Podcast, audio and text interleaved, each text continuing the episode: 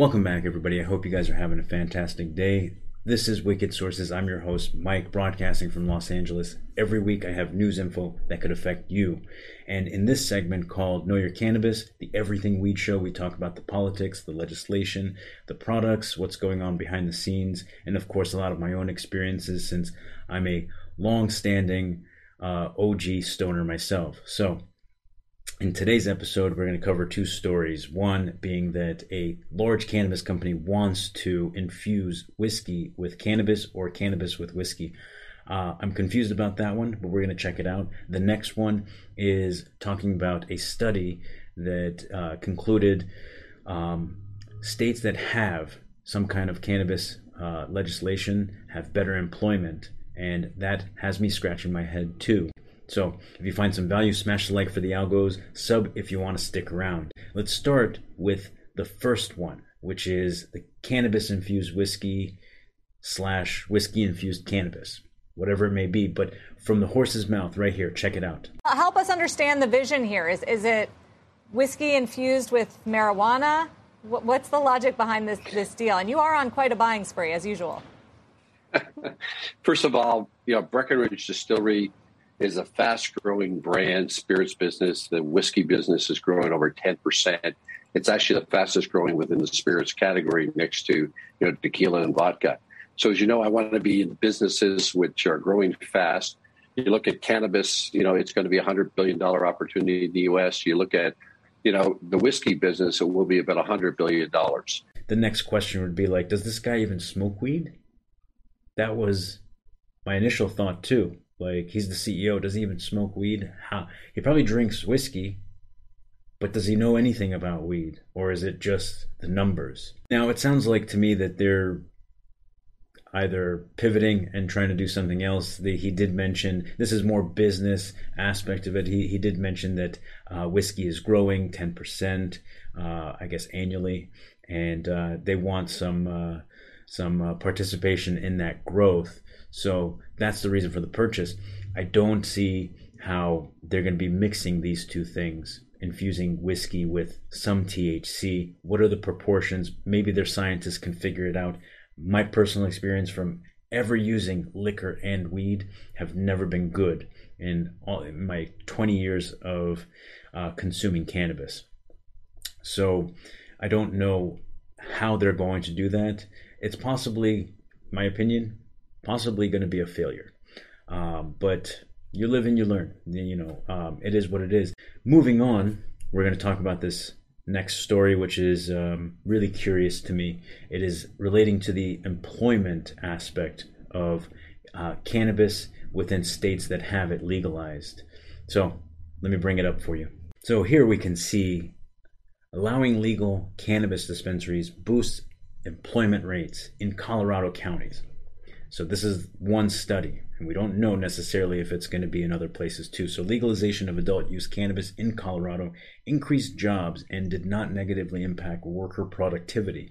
I guess because they figured we'd all be stoned and don't want to work. Uh, turns out unemployment checks did that better than weed did. According to a new study based on eight years of data, this is what they're seeing. Researchers also found that unemployment fell in counties in which dispensaries opened compared to counties in which dispensaries did not open. An overall employment increase, particularly in manufacturing, as a result or as a response to dispensaries opening in a county. In quotes, they say, in terms of jobs, it is clearly the counties with the recreational dispensaries that benefited most after Colorado legalized adult use cannabis. So, using county level Colorado data from 2011 to 2018, and taking advantage of the variation across counties in terms of both the existence and the start dates of dispensary sales, the researchers tested for changes in the unemployment rate, employment and wages, and overall by industry subsector. So, cannabis has all of these things that are happening. Manufacturing was really interesting. Of course, I would see that uh, probably uh, boost employment. But, um, you know, what about uh, what about other states? I would like to see a comparison. So, continuing the study published recently in IZA Journal of Labor Economics found that a dispensary opening triggered a decrease in the unemployment rate driven by a 4.5% increase in employment rather than any reduction in labor force participation. The authors found no evidence of any increase in wages or labor force participation. However, leading them to conclude that this new employment appeared to be drawing from unemployed and self employed workers rather than pulling cannabis employees away from other industries. In quotes, overall, the findings in this paper provide evidence that recreational cannabis dispensaries improved county level labor market conditions in Colorado. The authors, which also include a researcher from California Polytechnic University, says this appears to be the first published study on the effects of recreational cannabis legalization on labor market outcomes beyond disability claims, and they credit the robust impact on the labor market participation from adult use cannabis in 2012 to the long supply chain that includes cannabis cultivators, extraction services, product manufacturers, testing facilities, distributions, and retail stores. Technology innovations in THC and CBD extraction and concentration also appear to be driving growth in the industry. Our results suggest that policymakers considering recreational access to cannabis should anticipate a possible increase in employment. Um, they also grappled with what this research means for newly legal adult use states like New York and New Jersey, which are allowing local communities to ban cannabis businesses, and um, New Mexico, where local governments are allowed to limit the number of dispensaries or restrict where they are located, but may not ban them entirely. Uh, in quotes, our results suggest that by preventing counties from banning dispensaries, New Mexico's approach to legalizing cannabis will yield more widespread employment benefits than those experienced in Colorado. Um, in fact, we may already have begun experiencing some of the benefits as producers begin preparing for dispensaries to open in April 2022.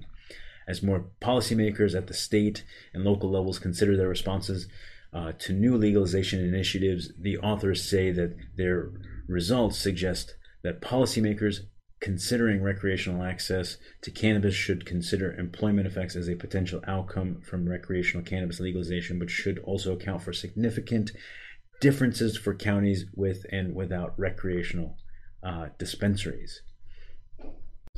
So the numbers are out, and it's suggesting that cannabis is good for employment. I would wonder how much uh, is it going to improve. Not everyone's going to go get a cannabis job. Let's face it. Uh, some people who are already doing their jobs may love it or hate it. Um, it's it's interesting to see that policymakers, they, though they are incentivized by trying to help the communities, uh, terms of employment, that's good. Um, still uh, is worrisome because we don't know like how much of an impact, positive impact, that's going to have.